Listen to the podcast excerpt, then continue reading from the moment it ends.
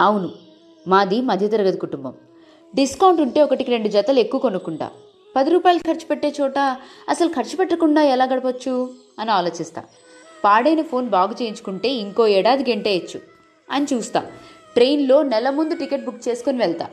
Cab అయితే ఎక్కువ అవుతుందని పావు కిలోమీటర్ దూరంలో ఉన్న బస్ స్టాండ్కి నడిచి వెళ్ళి సిటీ బస్సు ఎక్కుతా.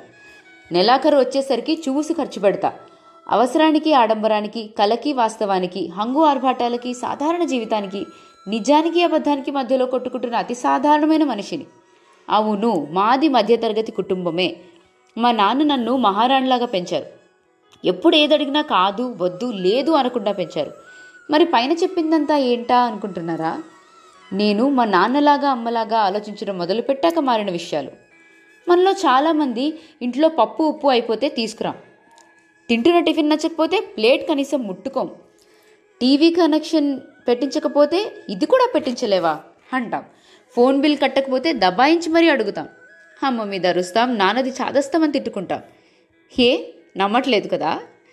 ఇదేం కాదు అని మనల్ని మనం సమర్థించుకోవాలి కదా? మీలో ఎంతమందికి తెలుసు నాన్న ఎంత అప్పు తెచ్చి కాలేజ్ ఫీ కట్టాడో? ఎంతమందికి తెలుసు అమ్మ బంగారం తాకట్టు పెట్టి నీకు బండి కొనిచ్చారో? ఎంతమందికి తెలుసు మీరు వేసే జీన్స్ వాళ్ళు రెండు నెలలు బండి మానేసి బస్సు మీద వెళ్తే వచ్చిందో? ఎంతమందికి తెలుసు నీ పెళ్ళి చేయటానికి అమ్మ నాన్న ఏమేం మానేశారో అమ్మేశారో చివరికి వదిలేసుకున్నారో?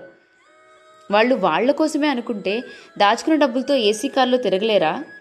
ఇద్దరు పని వాళ్ళని పెట్టుకుని ఒళ్ళు కదలకుండా కూర్చోలేరా? కానీ మనమేమనుకుంటాం? వాళ్ళు పిచ్చోళ్ళు బ్రతకడం తెలీదు అని నవ్వుకుంటాం. స్టైలిష్గా రెడీ అయ్యి గాలికి తిరిగి దమ్ము కొట్టి సినిమా చూసి సాయంత్రం బజ్జీ బండి వాడి దగ్గర గొడవపడి మరీ నాలుగు ప్లేట్లు ఎక్కువ తిని గర్ల్ ఫ్రెండ్ని మెయింటైన్ చేయడానికి అనవసరపు ఖర్చులు చేసి ఇంటికి వచ్చే నా సోదరా. మేకప్లు పూసి ప్రతి వీక్ కొత్త డ్రెస్సులు వేసి మనకు అవసరం ఉన్నా లేకపోయినా గొప్ప కోసం బండి కొనమని పీడించే నా సోదరి మండలారా ఒక్కసారి ఆగి ఆలోచించండి. మనకు అవన్నీ నిజంగా అవసరమా? లేక గొప్ప కోసమా? మారాల్సింది ఆలోచన. కావాల్సింది వ్యక్తిత్వం.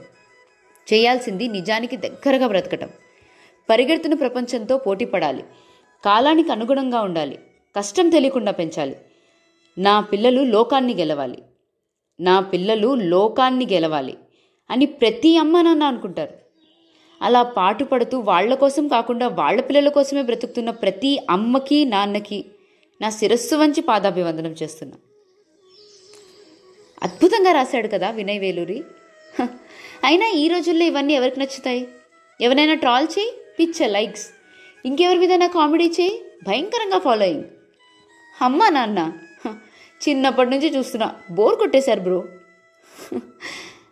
నీకు పేరెంట్స్ ఉంటే ఈ ప్రపంచంలో నీకన్నా అదృష్టవంతుడు ఇంకొకడు లేడు.